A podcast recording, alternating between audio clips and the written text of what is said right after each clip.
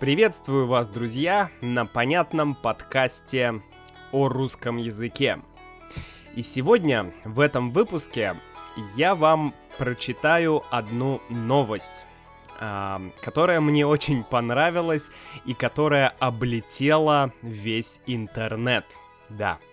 Если новость облетела весь интернет, а, то это значит, что новость стала очень популярной многие люди ее расшарили, да, то есть поделились с другими людьми, и затем те люди поделились с еще какими-то людьми, еще какими-то людьми. И так эта новость стала известной, стала популярной, то есть новость облетела весь интернет. Она летела, да, пролетела этот кусок интернета, э, пролетела этот кусок интернета, эту часть интернета, эту часть и так далее.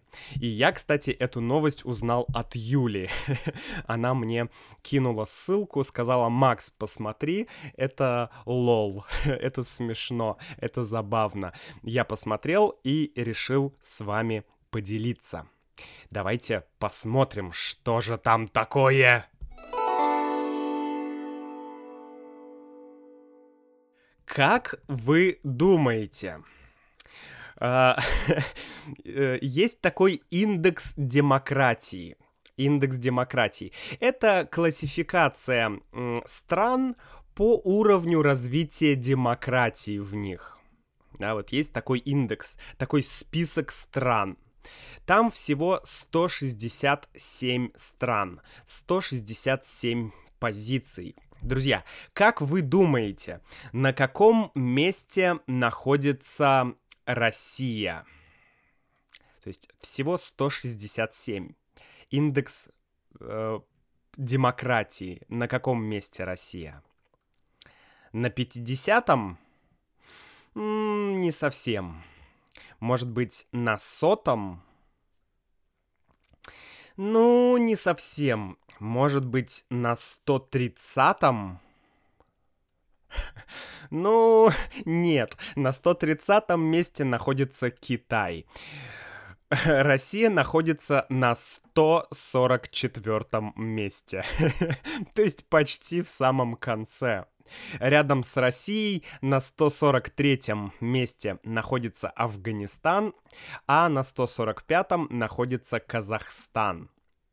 Да, и 144 место — это Россия.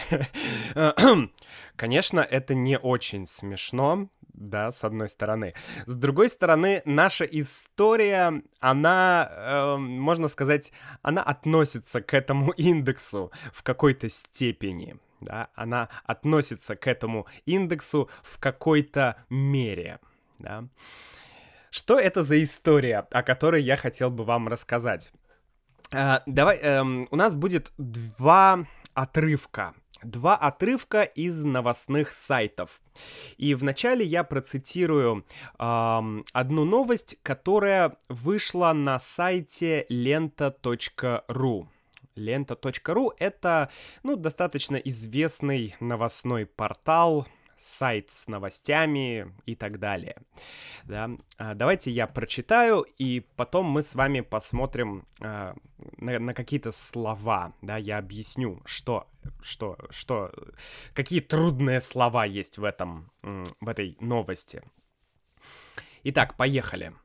В Костромской области местная жительница Марина Удгодская, которая работала уборщицей в здании администрации и стала главой Повалихинского сельского поселения Чухломского района, растерялась от того, как проголосовали люди. Пока она планирует убирать здание и дальше. Об этом она рассказала изданию «Подъем». Женщина заявила, что выдвигалась на выборы не по своему желанию. Ее якобы попросил прежний глава поселения Николай Локтев. Просто не было человека, и я как бы шла подставным. Помочь хотела. Вдвоем с ним, с Локтевым, и были. Я же не думала, что за меня проголосуют. Не ожидала такого поворота отметила Удгодская. За нее проголосовали 84 человека, а за Локтева 46 где-то. Новая глава Повалихинского сельского поселения рассказала, что работала уборщицей 4 года. До вступления в должность, которая запланирована на 1 октября, она собирается продолжать работать уборщицей. А что дальше, никто не знает, не готова я внутренне, сказала женщина, подчеркнув, что навыков работы с документами у нее нет, а что входит в обязанности главы, она не знает. Количество входящих в поселение деревень и число местных жителей ей также неизвестны. Ну как? Вам удалось понять э, общую мысль этой новости? Ну, неважно. Если удалось, хорошо. Если не удалось, не страшно. А, в чем здесь суть? Случилась такая оказия, или э, случилась такая забавная ситуация. Э, где случилась эта ситуация? Эта ситуация случилась в Костромской области. Костромская область — это один из регионов России. Есть там Ленинградская область, Московская область, не знаю, ну, вот Россия же федерация, да, поэтому есть много э, регионов. Вот Костромская область это один из регионов. Столица этой области город Кострома, очень такой старый, старый, э, довольно красивый город. Так вот, э, э это северная часть России. И, значит, в этой Костро- Костромской области есть одно сельское поселение. Называется Повалихинское сельское поселение. Сельское поселение это, это такой, как бы сказать, сельское поселение состоит из э, главного какого-то населенного пункта, например, это может быть э, деревня, и еще из нескольких деревень. То есть это как бы такой муниципальный, муни, муниципальное образование, так скажем, да, муниципальное образование. Например, в Повалихинском сельском поселении э, в нем 29 деревень, деревень и посел, поселков. Да? И э, административный центр находится в деревне Повалихина. То есть, э, грубо говоря, Повалихинское сельское поселение — это не просто одна деревня, это группа деревень и поселков с центром в деревне Повалихина. Да, это вот все Повалихинское сельское э, поселение. Так вот, значит, в этом месте были выборы больше месяца назад. Да, были выборы, где э, значит, одна уборщица, уборщица это профессия, да, уборщик или уборщица, уборщица, то есть женщина, где уборщица стала главой администрации, ну, вернее, главой сельского поселения – да, то есть глава, то есть главный человек в этом всем сельском поселении. Ну, в этом сельском поселении не так много людей, там где-то, не знаю, 300 или 400 человек проживает. Вот во всех этих 29 э, деревнях и поселках живет меньше, чем 5 э, сотен человек. А, кстати, размер этого сельского поселения по-моему, где-то где-то 4 Парижа. То есть, если мы возьмем 4 Парижа, да, площадь четырех Парижей, то получится вот это Повалихинское сельское поселение. Так вот, в, значит, в администрации работала уборщица. Ее звали Марина. Марина Удготская. Она работала уборщицей, и она э, стала главой как она стала главой. Она э, говорит, что э, был предыдущий глава, который хотел, чтобы у него были какие-то оппоненты, была какая-то оппозиция на выборах. Потому что, ну, не было других кандидатов. Был один кандидат, это вот человек, который был главой, да, его фамилия Локтев, э, Николай Локтев. Это глава поселения. Ему нужен был кто-то, любой человек, чтобы был, чтобы выборы состоялись, да, чтобы выборы прошли. Нельзя, чтобы на выборах был только один человек.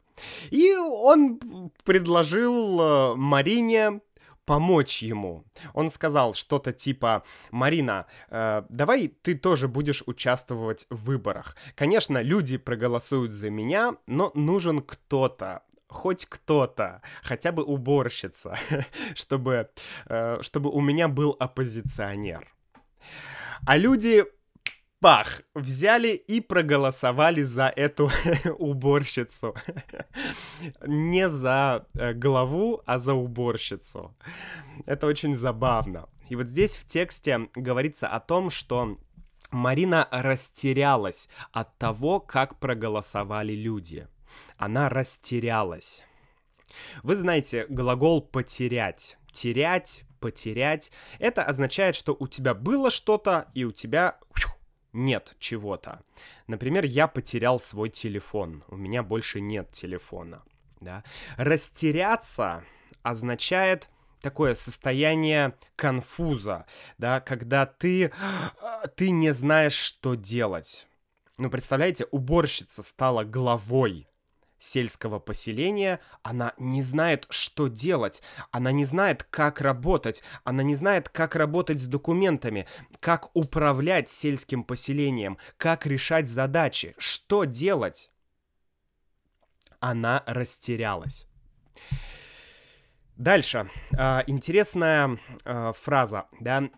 Женщина, то есть Марина, заявила, что выдвигалась на выборы не по своему желанию она выдвигалась на выборы. Выдвигаться на выборы, что это такое? Обычно мы говорим, что вот есть какие-то выборы, не знаю, без разницы. Э, выборы, пусть будет в президенты, да, и есть несколько партий. И вот каждая партия имеет своего кандидата.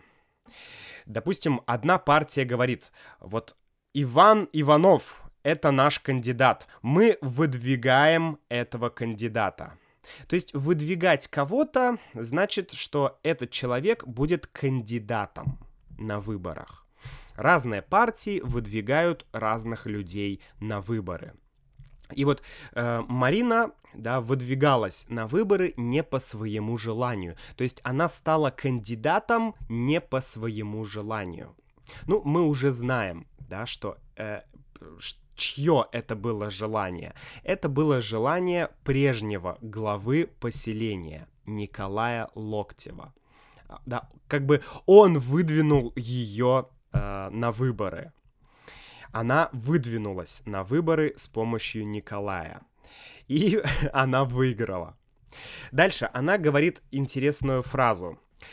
Цитата. «Просто не было человека, и я как бы шла подставным» да, то есть идти подставным.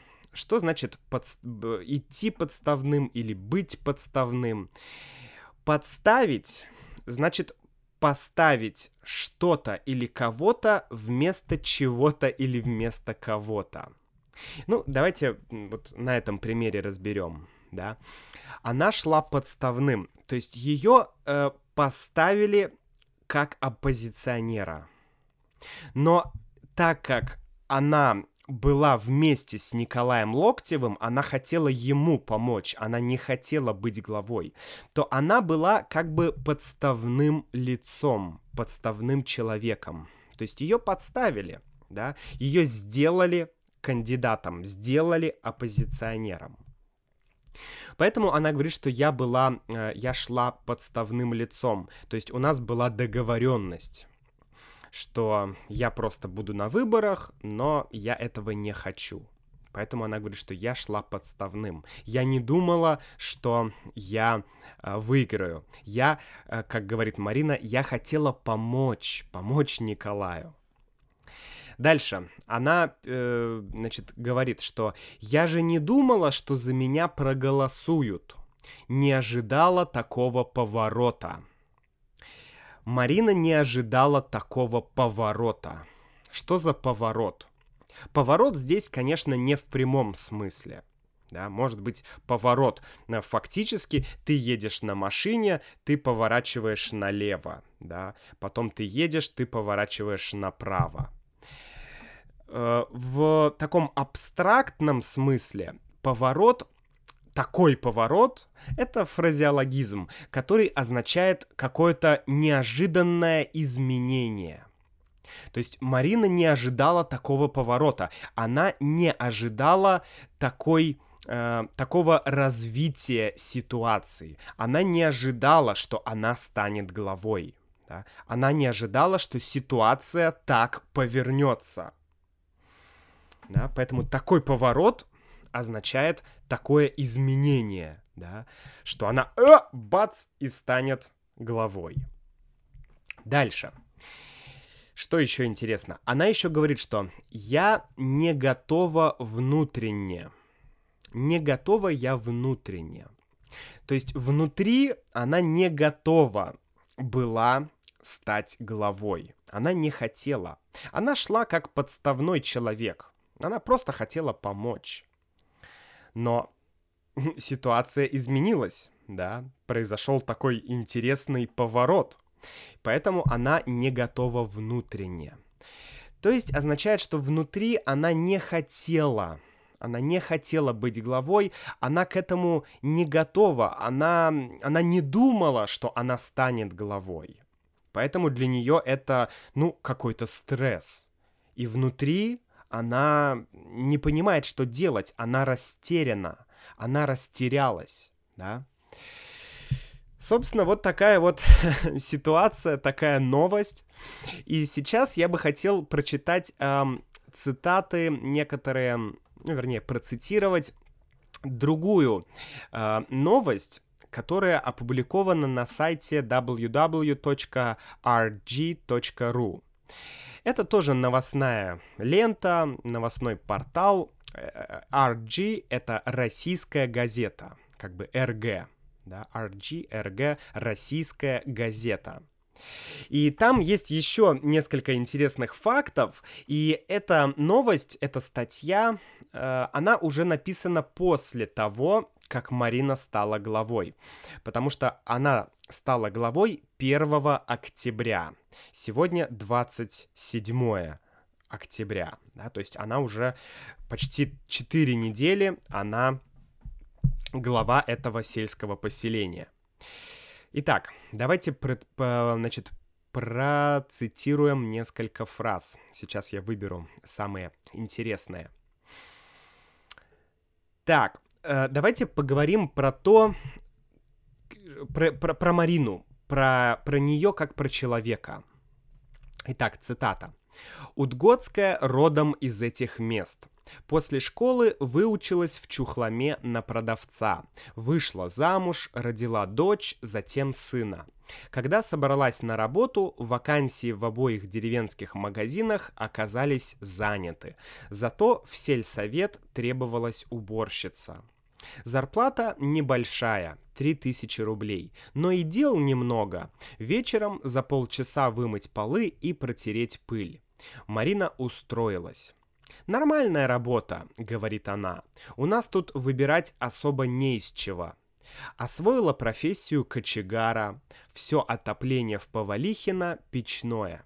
Зимой ее зарплата вырастала до 14 тысяч рублей выручало домашнее хозяйство, десяток кур и уток, пара гусей, кролики. Есть еще пять кошек и две собаки, черепаха, белка, попугай и непрерывно плодящиеся улитки. Конец цитаты. Этот отрывок нам рассказывает про Марину. И он рассказывает на самом деле не только про Марину, но и про в принципе, про человека, который живет в России, в каких-то очень маленьких деревнях, в каких-то отдаленных от больших городов местах. Да? Давайте разбираться. Итак, она родом из этих мест. Откуда Марина родом? Из Москвы? Нет. Она родом из этих мест, то есть она местная. Она родилась здесь. Может быть, в этой деревне, может быть, где-то в соседней деревне, но где-то в этом месте. Она родом из этих мест. Она родилась в этих местах. Дальше, после школы. После школы она выучилась в Чухламе. Чухлама, я не уверен, это город, и, э, может быть, это маленький город, может быть, это поселок. Я точно не уверен. А я сейчас даже посмотрю. Так, Чухлам скоро... Да, это город. Город Чухла... Э, Чухлама или Чухлама. Кстати, я вижу, что Википедия говорит, что э, есть два ударения. Можно говорить Чухлама, можно Чухлама. Такое иногда в России случается. Но будем говорить чухлома. Итак, значит, в этом городе она выучилась на продавца. То есть она просто продавец. Она там может что-то продавать, считать и так далее. То есть у нее нет высшего образования. У нее есть муж, дочь, сын. И когда она, значит, выучилась, да, на продавца, не знаю, это были какие-то курсы, или это было, где она выучилась, мы не знаем. Но когда она э, собралась на работу, то вакансий в магазинах не было. То есть все вакансии были заняты. То есть ну, не было работы нигде продавцом. Да? И это, к сожалению, это очень большая проблема в России. Это, э, эта проблема заключается в том, что в маленьких районах нет рабочих мест. То есть ты, допустим, э, ты хочешь пойти работать куда-то, но мест нет. То есть работы нет, нет какого-то производства, даже магазинов, да, в деревне два магазина, и, ну, конечно, там уже кто-то работает. Однако, э, значит, здесь написано, зато в сельсовет требовалась уборщица. Да? Однако в сельсовете была вакансия, вакансия уборщицы. Что такое сельсовет? Сельсовет — это сельский совет. Совет здесь в значении, не знаю, э, как бы управляющий какой-то группы людей, да, это совет. То есть совет это не только рекомендация, но совет еще означает а, какая-то группа людей, которая решает не знаю, задачи. Например, Советский Союз, да, со Союз Советов. Союз Советов. То есть это как бы, грубо говоря, как, ну, как администрация, сельская администрация, сельский совет и она устроилась туда уборщицей. Она пишет про зарплату. Зарплата у нее небольшая, 3000 рублей. Я не знаю, уместно ли здесь слово «небольшая», друзья. 3000 рублей. Это... Это... Это, черт побери, 50 долларов. 50, блин, долларов, друзья. 50 долларов. Это даже меньше, чем 50 долларов. Это такая зарплата. Но, с другой стороны, и дел немного, да, было написано. То есть вечером за полчаса вымыть полы и протереть пыль. То есть она тратила полчаса в день, чтобы вымыть полы или помыть полы, да, и протереть пыль. Протереть пыль означает э, взять тряпку, взять воду и э, как бы вымыть э, не пол, а мебель. Да, вымыть мебель, то есть убрать пыль. Мы говорим обычно протереть пыль.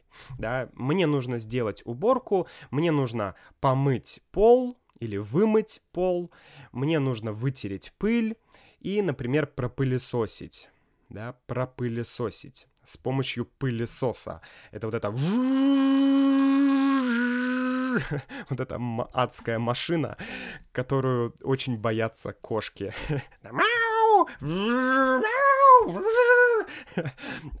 Ладно. Так вот, значит, она устроилась туда работать, и она говорит, что, ну, нормальная работа, выбирать у нас особо не из чего. да, у нас особо не из чего выбирать, говорит Марина. То есть нет работы. Особо здесь просто усиливает, усиливает э, то, что нет вакансий, что нету, э, нет того списка, из которого можно выбрать, да, выбирать особо не из чего, или выбирать совершенно не из чего. Такая, да, история. Но, однако, у нее есть еще одна профессия. Здесь написано, она освоила профессию кочегара. Кто такой кочегар? Кочегар — это человек, который топит печь. То есть это, хорошо, менеджер отопления. Все отопление в этом в ее деревне и в тех деревнях, которые находятся рядом, оно все печное. То есть там везде стоят печки. И она освоила профессию кочегара, то есть она э, получила вот эти навыки, как заниматься э, отоплением, да, как быть кочегаром. Если вы помните, Виктор Цой тоже работал кочегаром. У него была э, такая такое помещение, да, где он работал кочегаром. Это помещение называлось Камчатка, и сейчас это культовое место для рокеров э, в Санкт-Петербурге. Туда можно прийти, там сейчас концерты разные проходят, музыку люди играют. То есть Цой тоже был кочегаром. Но он был кочегаром, потому что просто нельзя было не работать. Нужна была хоть какая-то работа, хоть какая-то профессия. Да, то есть ты не мог быть безработным и просто играть музыку. Но это отдельная история, если вы хотите об этом узнать, послушайте подкаст мой про рок в СССР. Итак, и зимой, да, во время, вот когда идет сезон э, отопительный, мы говорим отопительный сезон. То есть э, это зима, осень и весна, когда в квартирах, в домах работает отопление. Ну, там, центральное отопление или какое-то локальное отопление. Короче, это холодное время года. И вот в, в сезон, в холодное время года, ее зарплата вырастала до 14 тысяч рублей. Ну, это уже лучше, да, 14 тысяч рублей — это примерно 200 долларов. То есть, в принципе, неплохо, да. Ну, для деревни это это неплохо. Это, можно сказать, небольшая зарплата, но, тем не менее, это уже лучше, чем 3000 рублей. Дальше. Интересная, э, интересная деталь. А, а, а, здесь написано, что ее выручало домашнее хозяйство. Что значит выручать? Выручать значит помогать в трудной ситуации. Например, у меня нет денег, а мне нужно, у меня есть автокредит, и мне нужно каждый месяц платить, не знаю, 300, 30 э, тысяч рублей. Но в этом месяце у меня нет денег. И что делать? А, что делать? Мне нужно платить, мне нужно отдать деньги банку за мой автомобиль. Тогда я говорю, не знаю, Юля, говорю, Юля, слушай, выручи меня, пожалуйста. А, пожалуйста, одолжи мне 30 тысяч рублей, я тебе скоро верну, выручи, пожалуйста. И Юля может меня выручить, и сказать «Хорошо, Макс», или она может меня не выручить. Она может сказать «Макс, у меня нет денег», да? То есть выручить — это помочь в трудной ситуации. Что помогало в трудной ситуации Марине? Домашнее хозяйство. Домашнее хозяйство ее выручало, да, выручало. Почему? Ну, потому что у нее маленькая зарплата у нее маленькая зарплата, жизнь тяжелая, и домашнее хозяйство ей помогало, оно ее выручало. Что за домашнее хозяйство? Домашнее хозяйство это, итак, десяток кур, то есть 10 куриц, да, кур, куры или курицы, да, эти...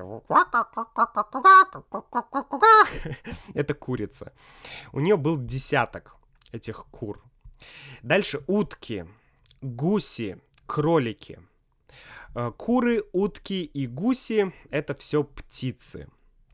Кролики — это маленькие животные, которые любят есть морковку, да.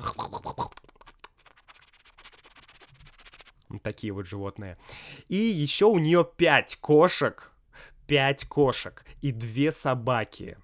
Черепаха, Белка. Белка — это вообще дикое животное, да. Это белка — это маленькое животное, которое прыгает по деревьям, кушает орешки, и у нее такой большой пушистый хвост. Это белка. Я не знаю, как у, у Марины дома или где у нее живет белка, но здесь написано белка. Окей. Дальше. Попугай. Ну, здесь все понятно. Попугай — это птица, такая декоративная птица, которая умеет говорить. И непрерывно плодящиеся улитки. Улитка — это маленькое такое, я не знаю, животное, наверное, которое находится в таком панцире, да, в панцире, э, в такой, как это сказать-то даже, в общем, просто погуглите, что такое улитка. Я их не очень люблю, но у, Мари... у Марины, видимо, их много, потому что она пишет непрерывно плодящиеся улитки. Это означает непрерывно, то есть постоянно размножающиеся улитки. Да, плодиться или размножаться означает э, производить новое поколение. То есть улитки рожают новых улиток, а те рожают новых улиток, больше, больше, больше улиток становятся. Они непрерывно плодятся, то есть непрерывно размножаются. Вот, друзья, такая вот у нас интересная история. А, дальше, ну, здесь есть еще разная информация, но в целом Марина, э, вот ее отношение к ее должности, оно изменилось, потому что она увидела, что люди ее поддерживают. Она, вы помните, что когда она узнала, что она будет главой, она растерялась. Она подумала, блин, как мне, как вообще, что делать? Я не умею, я не знаю, как быть главой. Но многие люди ее поддержали. Они сказали, Марина, мы тебе поможем да. Обычные люди или какие-то ее коллеги э, сказали, что ей помогут, да, помогут разобраться, помогут как бы войти в курс дела, да, то есть помогут заниматься этой работой.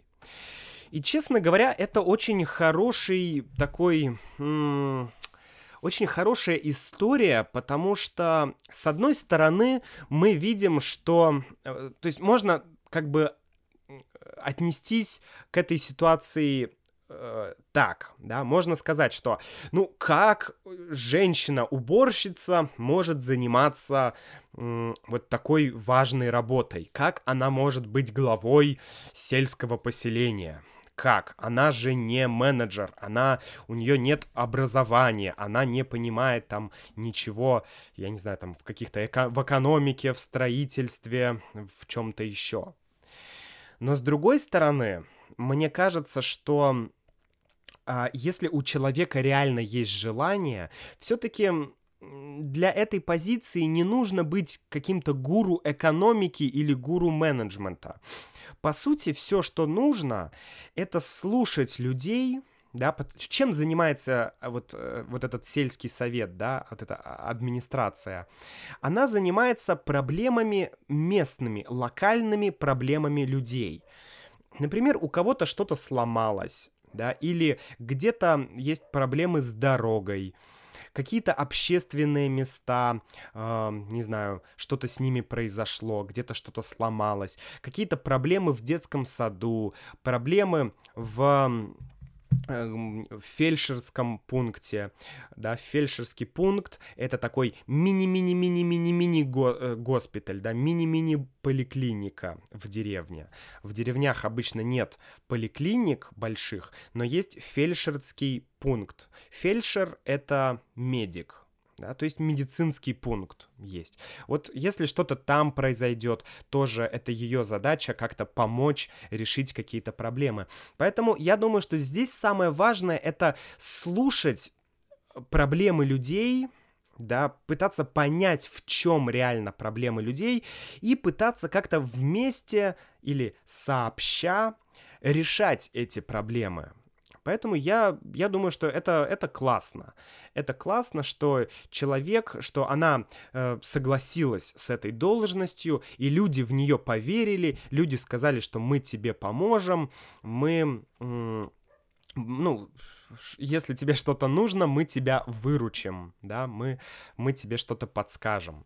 Поэтому это здорово, я думаю, что это очень хорошая тенденция, э, что люди начинают выбирать, люди реально становятся, как это сказать, ну, политически активными, что ли. Люди понимают, что нужно выбирать какие-то альтернативные варианты, что тот чиновник, тот депутат, тот глава, который есть сейчас, если он плохо работает, то, то люди могут его поме- поменять, да, люди могут выдвинуть другого кандидата, люди могут что-то изменить, и это важно, мне кажется, в России это критически важно, понимать вот эту ответственность каждого человека, что каждый человек может что-то изменить, да, но главное, чтобы было желание что-то менять.